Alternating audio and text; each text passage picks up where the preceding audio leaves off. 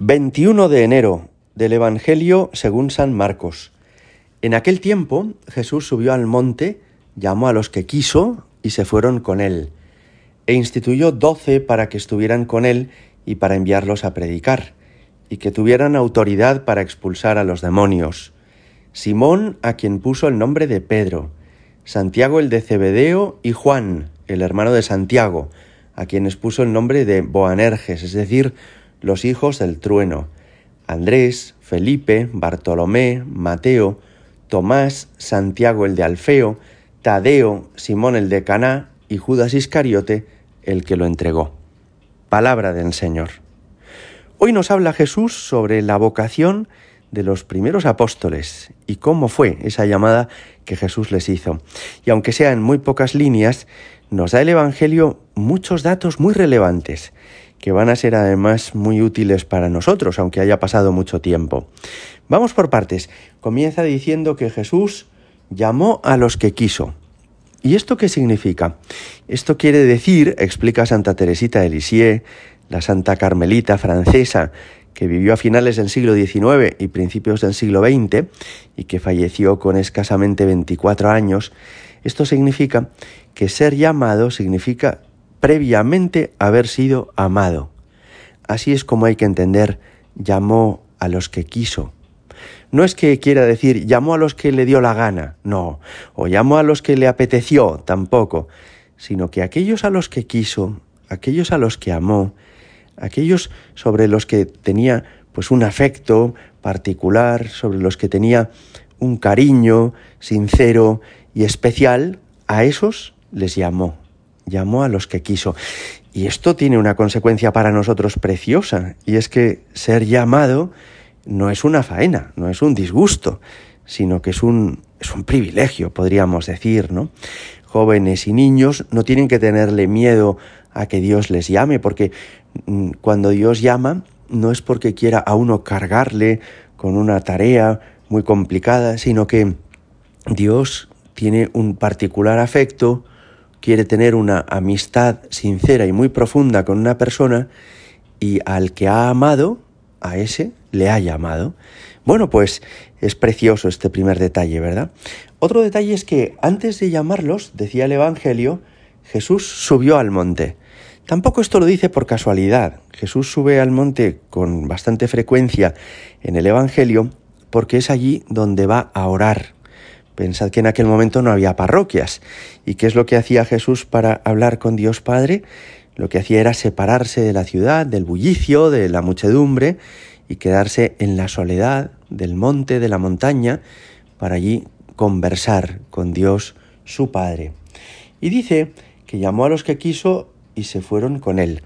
El que llamar a los que quiso también quiere decir que no llamó a todos. No es lo mismo ser discípulo que apóstol.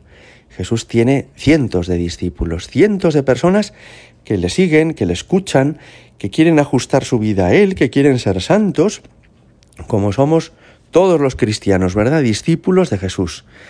Pero entre esos discípulos Jesús llama a unos pocos a ser apóstoles.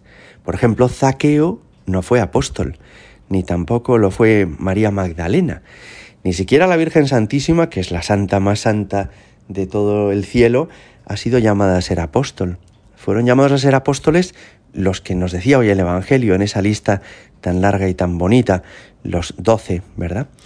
Y esto es también importante, porque quiere decir que en la vida de la Iglesia no todos tenemos la misma vocación. Es que todos tenemos que ser igual de buenos. Bueno, no exactamente.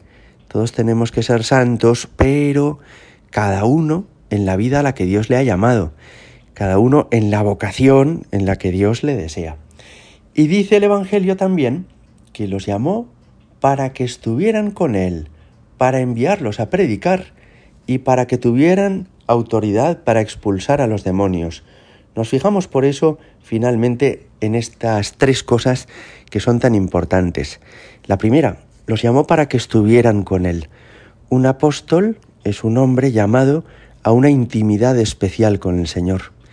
De manera que ha de ser un hombre de oración, que reza, que celebra la misa diario, que pasa largos ratos en compañía con Jesucristo que es un amigo de Jesucristo de los más íntimos.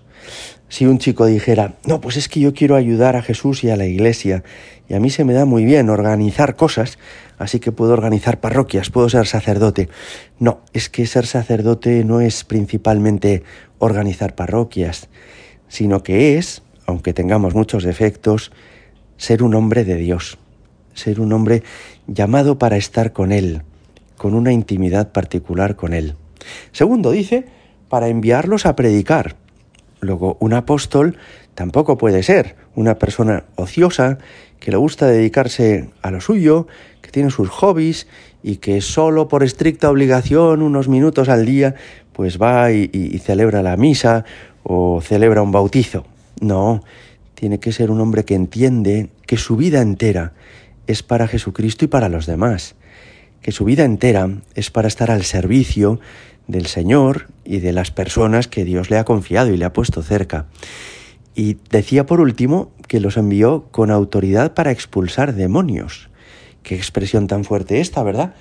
Esto lo que quiere decir es que los apóstoles van a recibir la misma autoridad que Jesús recibió del Padre y que por eso ellos pueden consagrar el pan en el cuerpo de Cristo, pueden perdonar los pecados, pueden bautizar a una persona, es decir, incorporarla a la familia de Dios. Qué impresionante es también esto.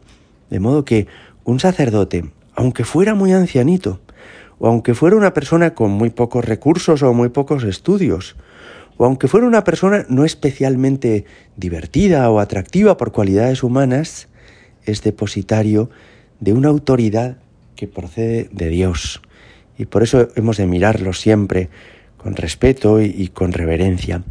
Pues hoy le damos gracias a Dios por la vocación de los apóstoles que nos recuerda a cada uno que también cada uno tenemos una vocación, pero no todas idénticas, sino cada uno la nuestra. Gloria al Padre y al Hijo y al Espíritu Santo, como era en el principio, ahora y siempre y por los siglos de los siglos. Amén.